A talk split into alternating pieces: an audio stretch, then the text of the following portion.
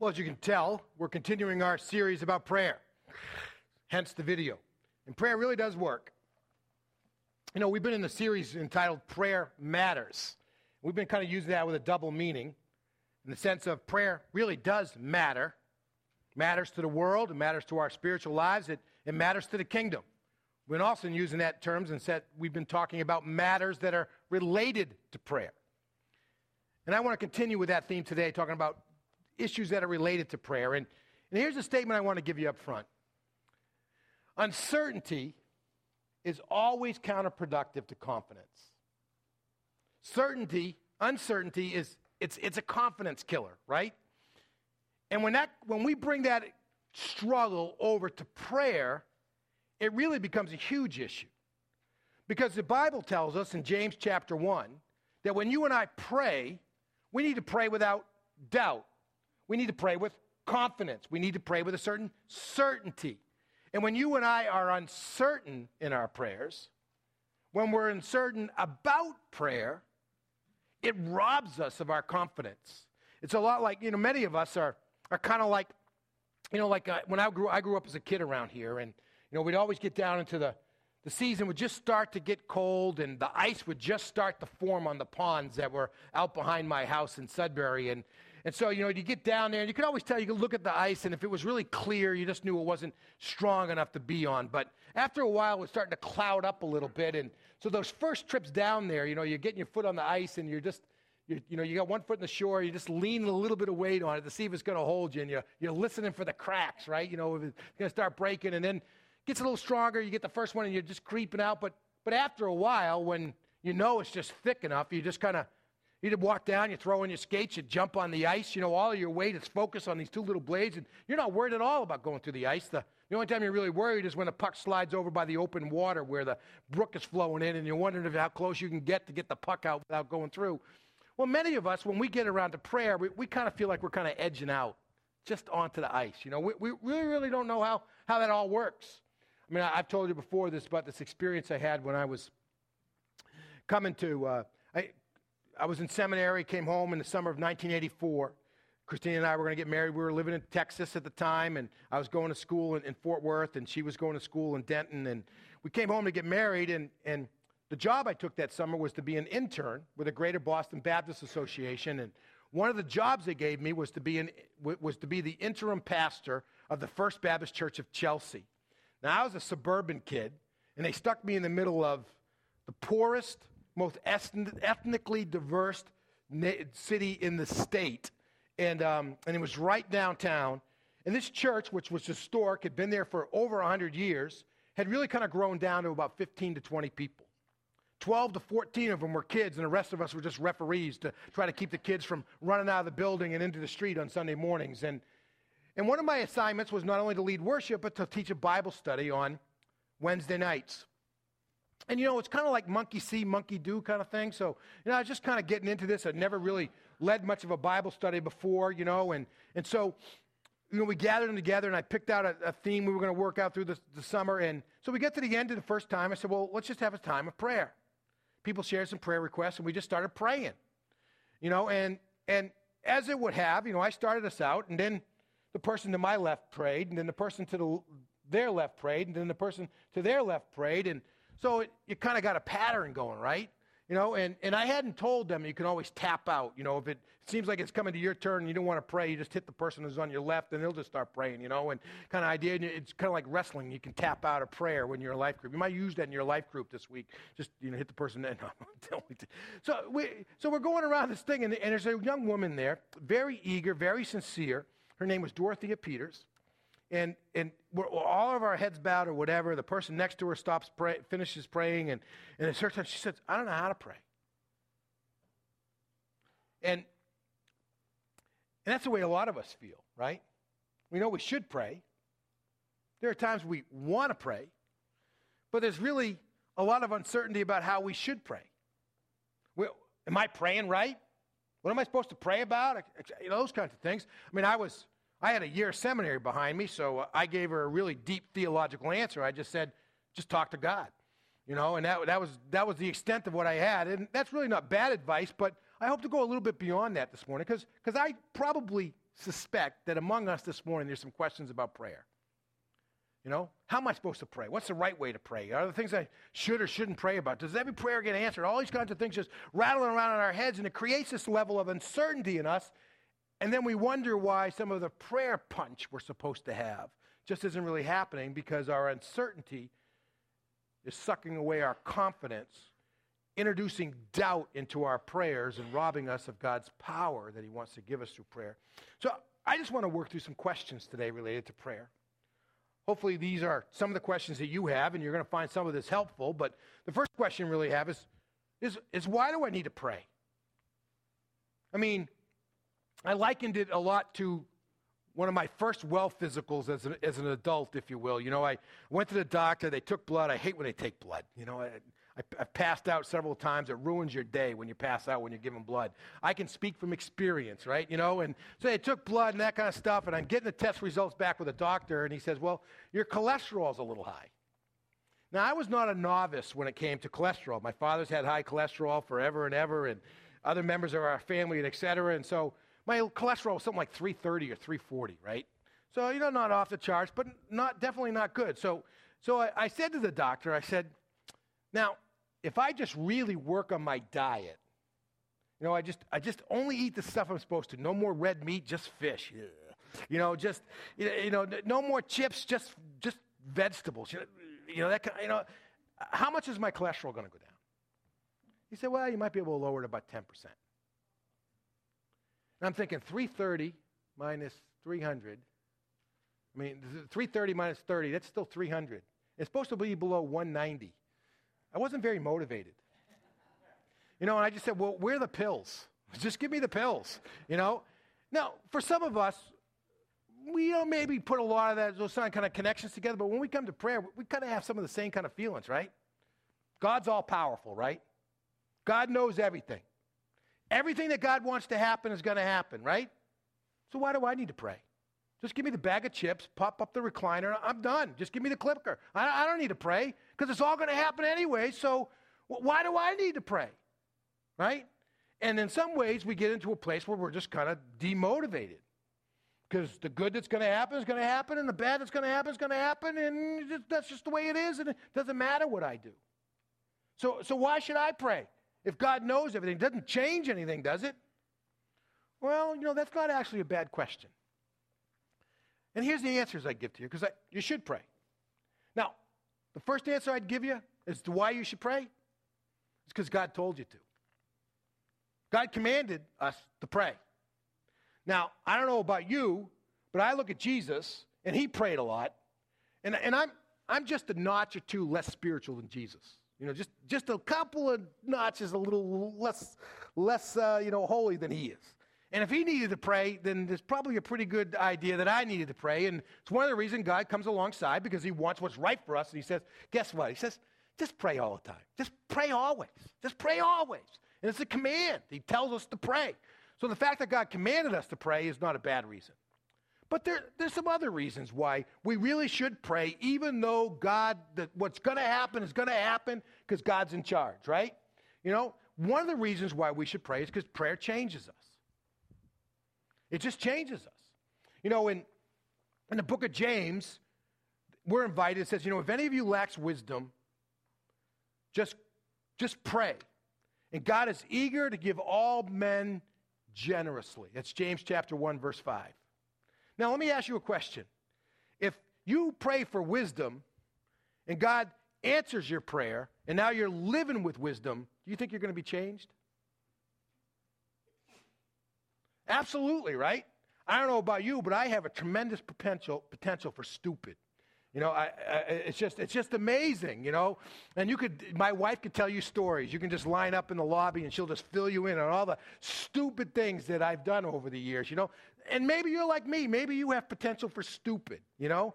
And and when we pray for wisdom, and God gives it to us, it changes us. And, and I can make lots of other references along the same idea. Let me just stick with that one. But prayer is also one of the ways that God engages us in His work. Now, God's busy doing a lot of things. Right now, God's spinning the planet. He's making light move. He's making sure gravity works. He's got the filter in the air. God's doing all kinds of stuff, right? But there's aspects of what God's doing that's spiritual work. And if you and I are going to join God, as He's invited us to do, in His work, it's a spiritual work. And the way we participate in that spiritual work is through prayer. Let me give you an example. In Mark chapter 9, and this story is told in other chapters as well, in other gospels as well, but in Act, Mark chapter 9, Jesus goes through the experience of the transfiguration. He's up on the top of the mountain, and you know, he meets with Moses, Elijah, he's got a few of the disciples with him, and and and and God just the the the divine nature of Jesus just shows from the inside out, and he's just he's glowing, you know, with this with this holiness. And the, and the disciples that are with him are just overwhelmed. And it's just before he's ready to get it, move into all of the, the, the difficult parts of the end of his life where he offers himself up as a sacrifice for us. And so they get down to the bottom of the hill, and Jesus finds a mess. He gets down to the bottom. I mean, you're talking about going from the mountaintop to the bottom of the valley in a hurry. That's exactly what Jesus went through. He's, he's had this tremendous moment, this spiritual high with God. He gets down to the bottom of the, the mess and the hill, and, and it's just a mess. There's chaos going on. And primarily, what it's been is that this guy brought his child who was possessed. And they, they brought him to Jesus. Jesus wasn't there. So the disciples, and they had done some of this before when they were sent out in the 70 and that kind of stuff. So they're trying to cast out this demon, right? Nothing. Zip, zero, zilch. No change in the kid at all.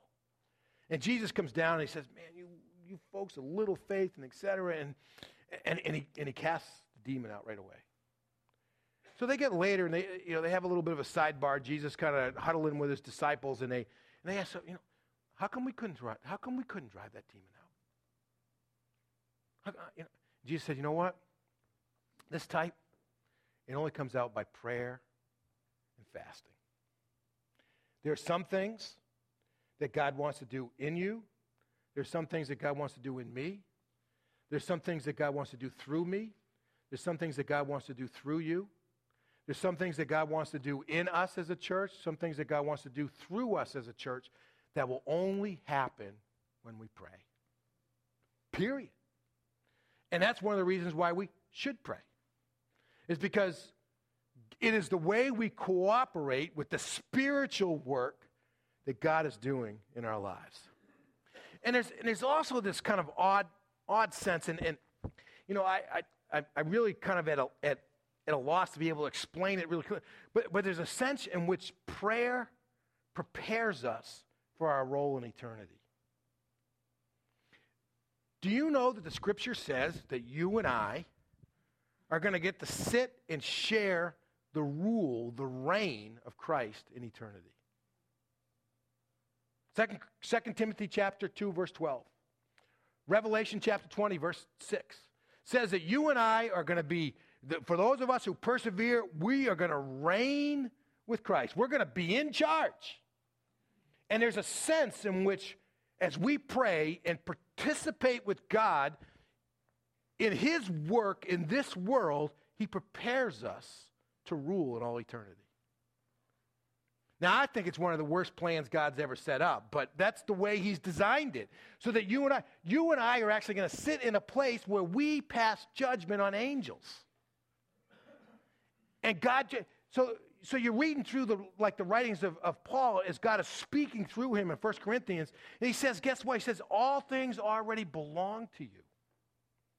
It's all going to be yours. You're just being trained.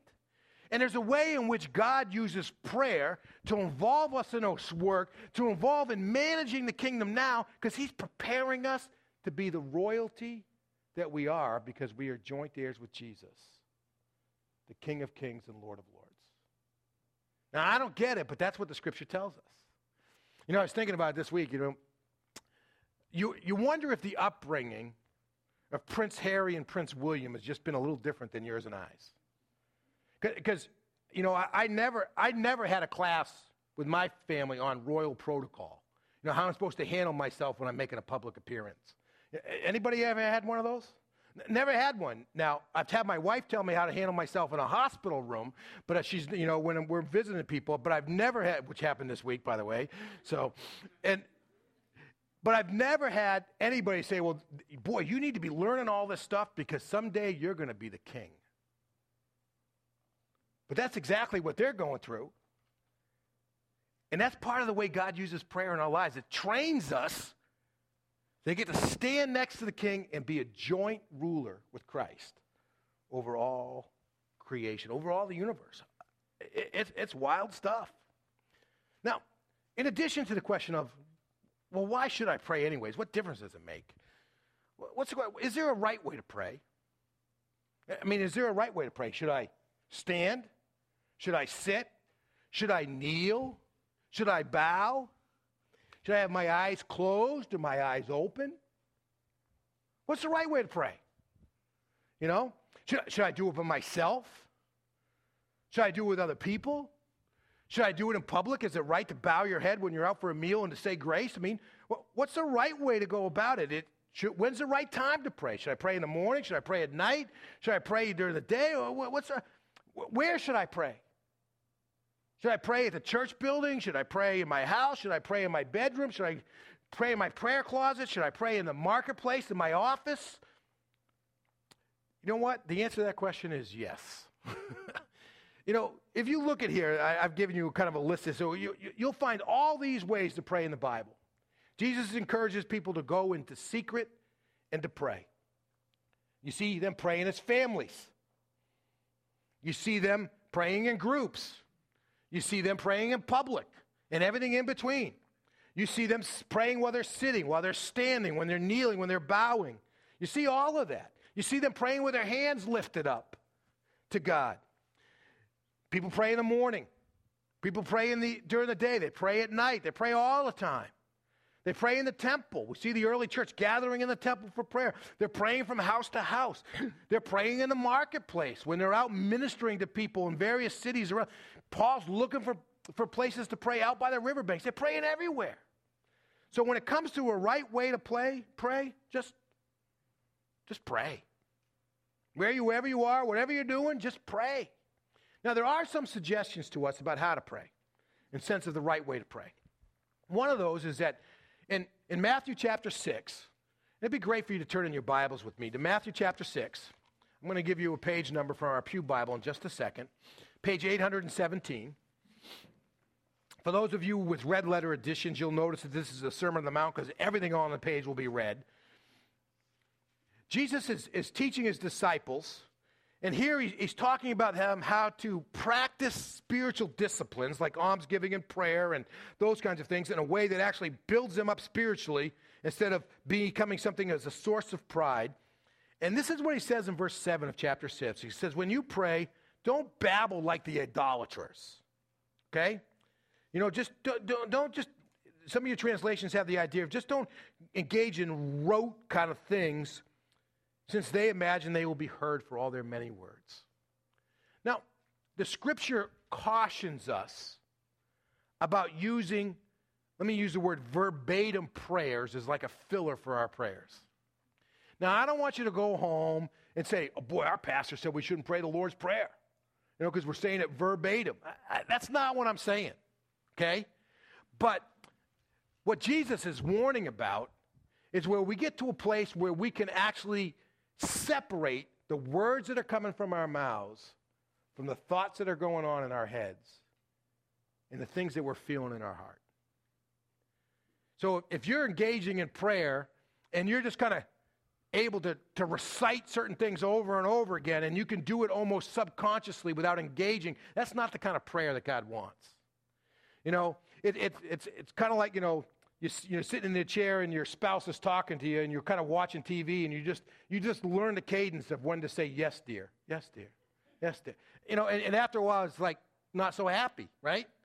Phil, why are you laughing? Does that happen in your house? you know, but when we get to that place in our communication with God where we disconnected it from really trying to connect to him. It just doesn't work. Jesus says, don't just babble on and babble on like somehow or another the volume is going to be the difference. Talk to God directly from your heart and your mind and engage with him. Then there's also this idea, if you will, about praying in the name of Jesus. You know, again, we're talking about the right ways to pray. And, and one of the things I tell you is that I think it is important to pray in the name of Jesus. Many of you have been hanging around church long enough, you've been going to life groups long enough that somehow or another it seems that always, you know, at the end of the, the, the prayer, it's kind of like in Jesus' name, amen, right? It just, it's kind of like, you know, you put sincerely comma and you sign your name at the end of the letter. Just kind of, well, why is that there in the first place? You know, is it wrong not to do that or whatever? Uh, well, you know, I'm not sure I would say that the scripture says it's absolutely mandatory to say the words. But the spirit that's reflected there, yeah, it definitely. You know, if you go back and you look at John chapter 14 through 17, you know, Jesus is, is teaching his disciples on the fa- final night of his life. You know, he's last time with them. He's really engaging with prayer with them. And on three different occasions, he encourages them to ask or to pray in his name. He said, Whatever you ask in my name will be given to you. Well, what does that mean? Why should we pray in Jesus' name? Why is that somehow the right way to do it? And I, I, I, this is probably a, a, a, tremendous question that we could spend a, a couple of sermons on, but I'm just going to kind of give you the, the prayer 101 kind of notes, if you will, about why it is important for us to pray in the name of Jesus. And part of that, I'd love for you to turn your Bibles with me over to Hebrews chapter 4. Hebrews chapter 4 is page 1017 in your Pew Bibles. You know, and some of this is rela- related to the question does, does God hear some people's prayers differently than he hears others? Or you might connect it with the idea that God, does God hear the prayers of non believers? Well, certainly God shares his grace with the righteous and unrighteous alike, and etc. And I think there's actually evidence in, in the fact that that he hears the prayer of unbelievers, but, but there's something different about the way that God interacts with the prayers of believers. And the reason why is because you and I come to the place of prayer from a whole different position. Just follow along. Let me just read a few verses for you here in, in Hebrews chapter 4 again, the, the author of Hebrews is kind of laying out a theological framework, how, how Jesus is the, the culmination, if you will, of, of what God was doing in the priesthood, what God was doing in the sacrificial offerings, and et cetera. And, and all of that has come together in him, and he's perfected all of it. And he says this in verse 14 through 16 of Hebrews chapter 4. It says, Therefore, since we have a great high priest who has passed through the heavens, in other words, Jesus came down, lived on the earth, was crucified, buried, in the tomb, was resurrected. Now he's, passed, he's ascended back to God.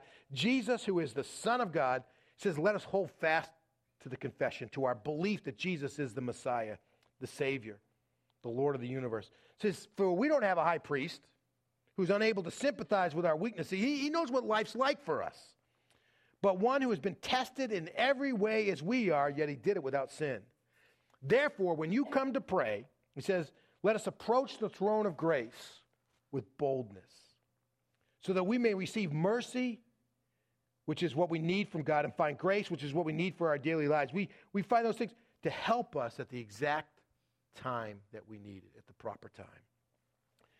You and I, one of the reasons why we pray in the name of Jesus is, is our acknowledgement that the reason we get to stand before the God of the universe, the Creator, and call Him Father is not because I've done anything or because you've done anything.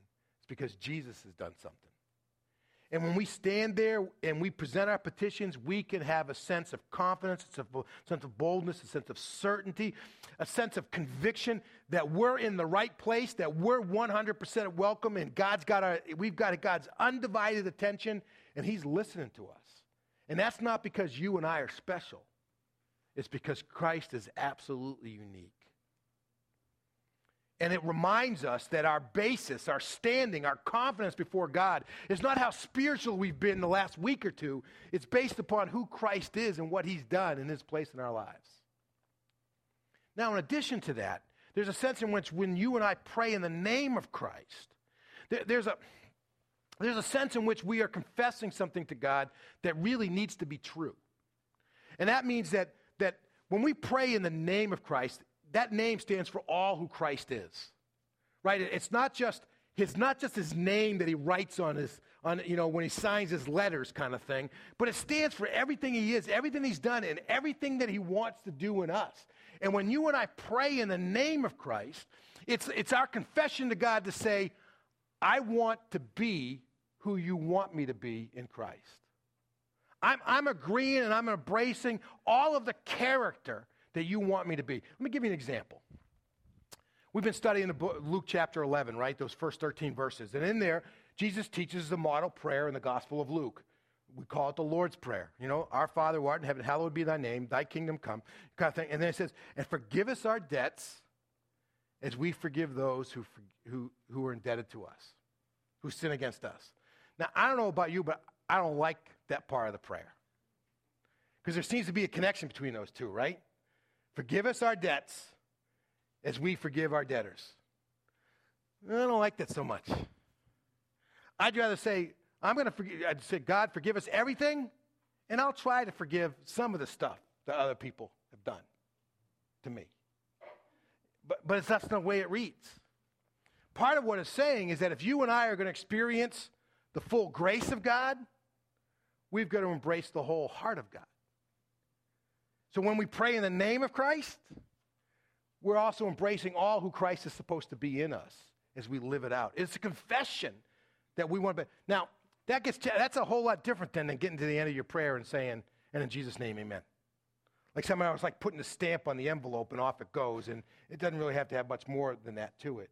it it's our confession to say, God, in my prayer, I am saying to you that I want to be the person that you want me to be. I, I'm looking to embrace all that Christ is in my life.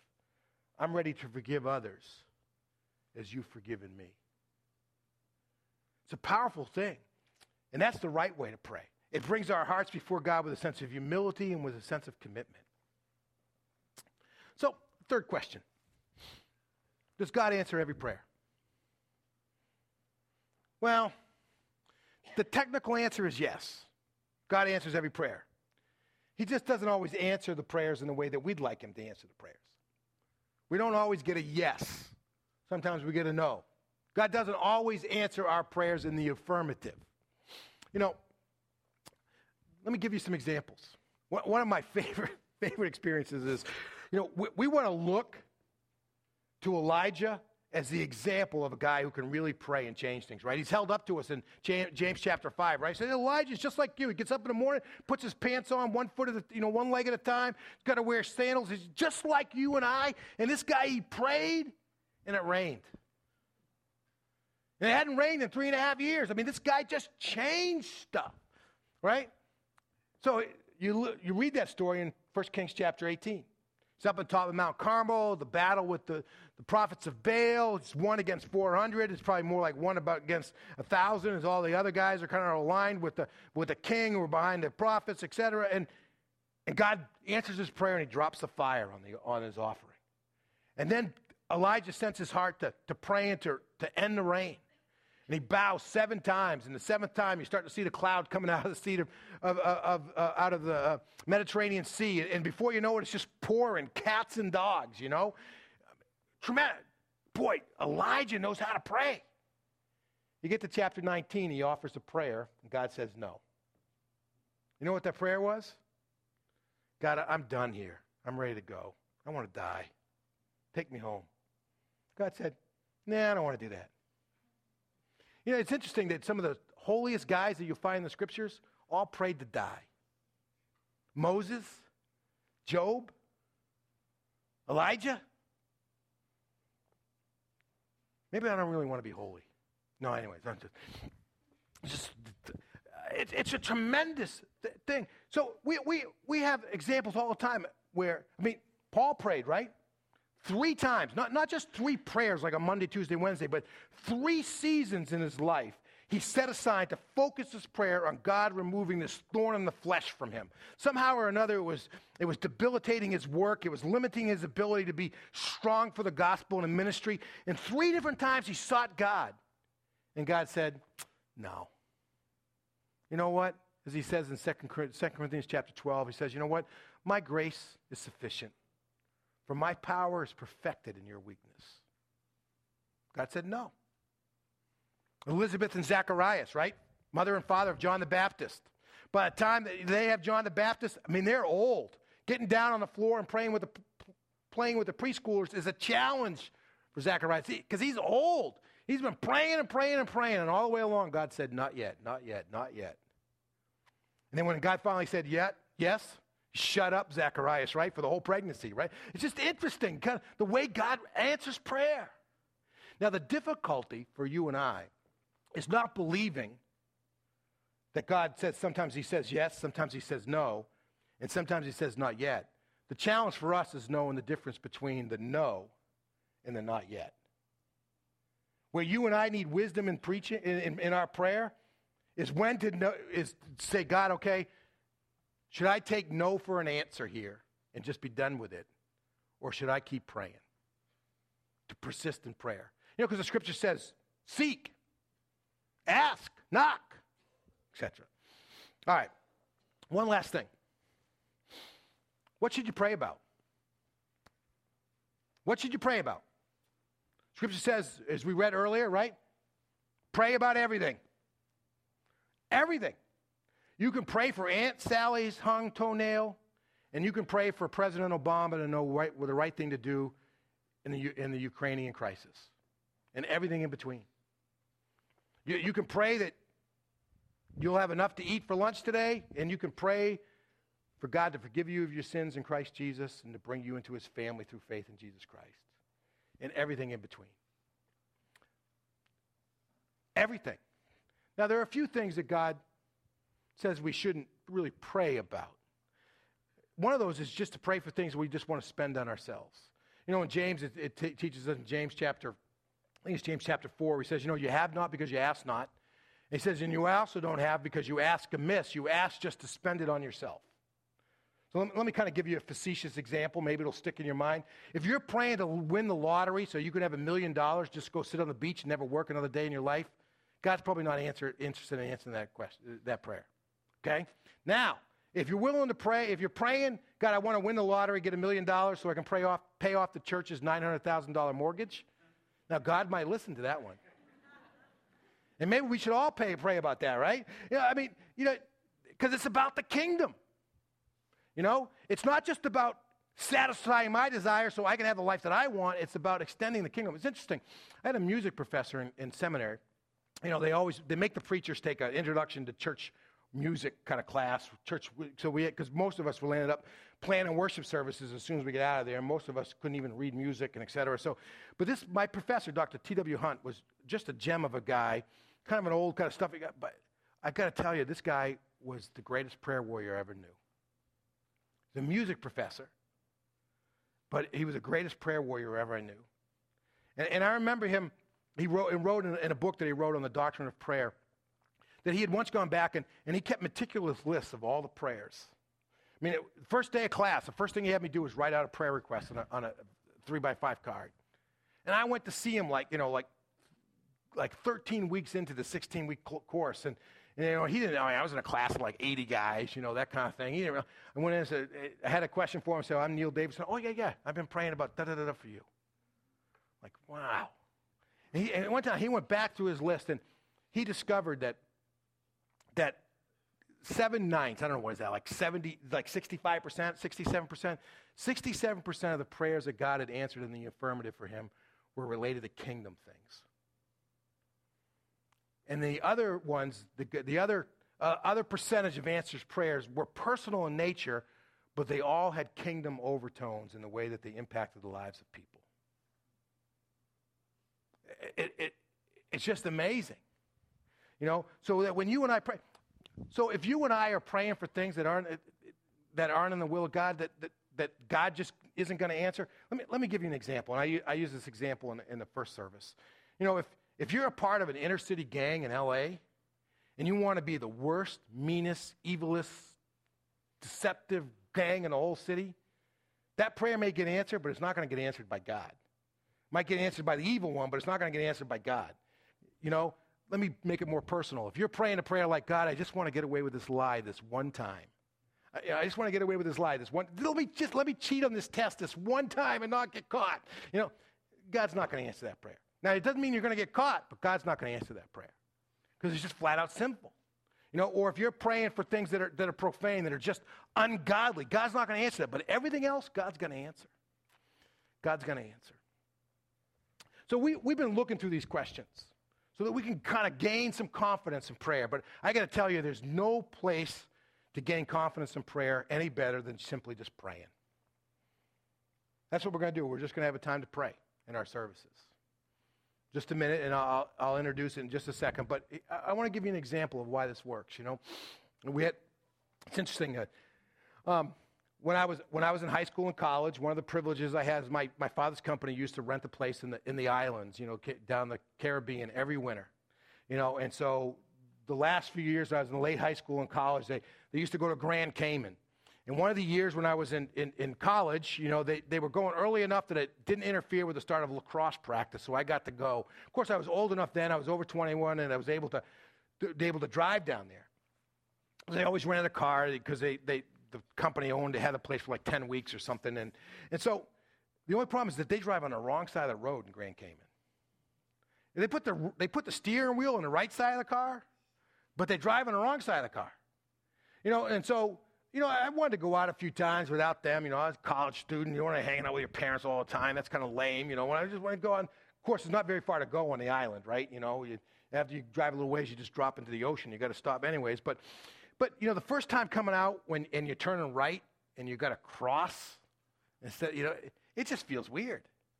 You know, or when you're turning left and you got to hug it close to the road, you know, it, it, it, it just feels weird. And it's one thing when you're doing it kind of out and we were kind of at the end of the beach and there wasn't a lot of, you get down to the city and there's cars coming or whatever. It's like, uh, you know, but you know what? It really didn't take that long before it started to feel natural. I was teasing with Paula Iavino in the first service. You know, she moved over here from France. They drive on the wrong side of the road in France, you know. And so she, I wonder how long it took her when she got over here for it to start feeling natural to drive on the right side of the road. And, and you can take that same principle and apply it to prayer. You and I will get more natural. We'll get more confident in prayer if we just pray.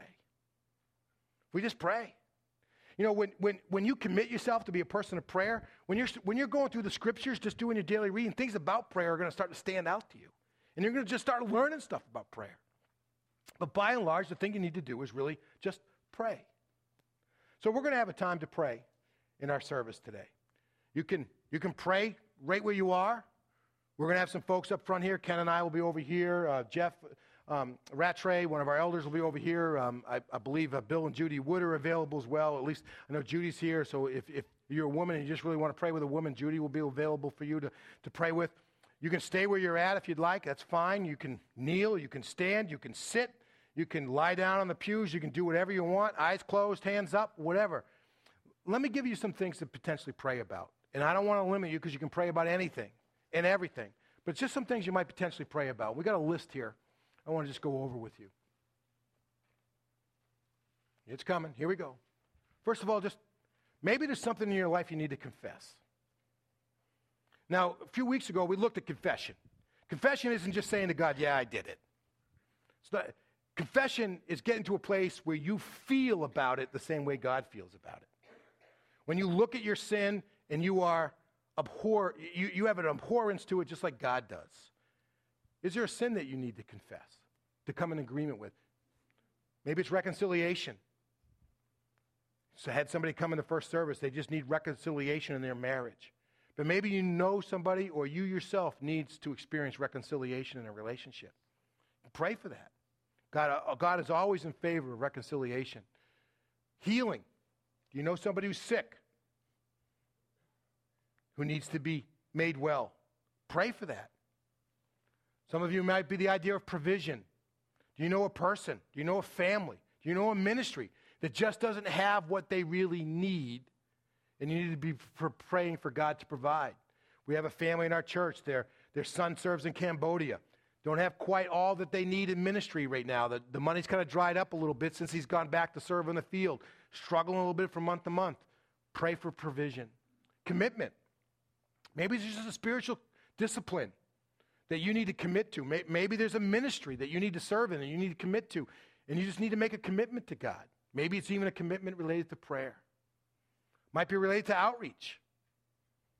Maybe God's just laying on your heart somebody that, that you really feel like you should invite to Easter services or to share your story with, your faith story with. I, I don't know, but has God laid somebody on your heart that you need to pray about? And there may be many other things as well, but, but let's just spend some time in prayer. Christina's going to come and she's going to provide some mood music for us, so there'll be a little background going on.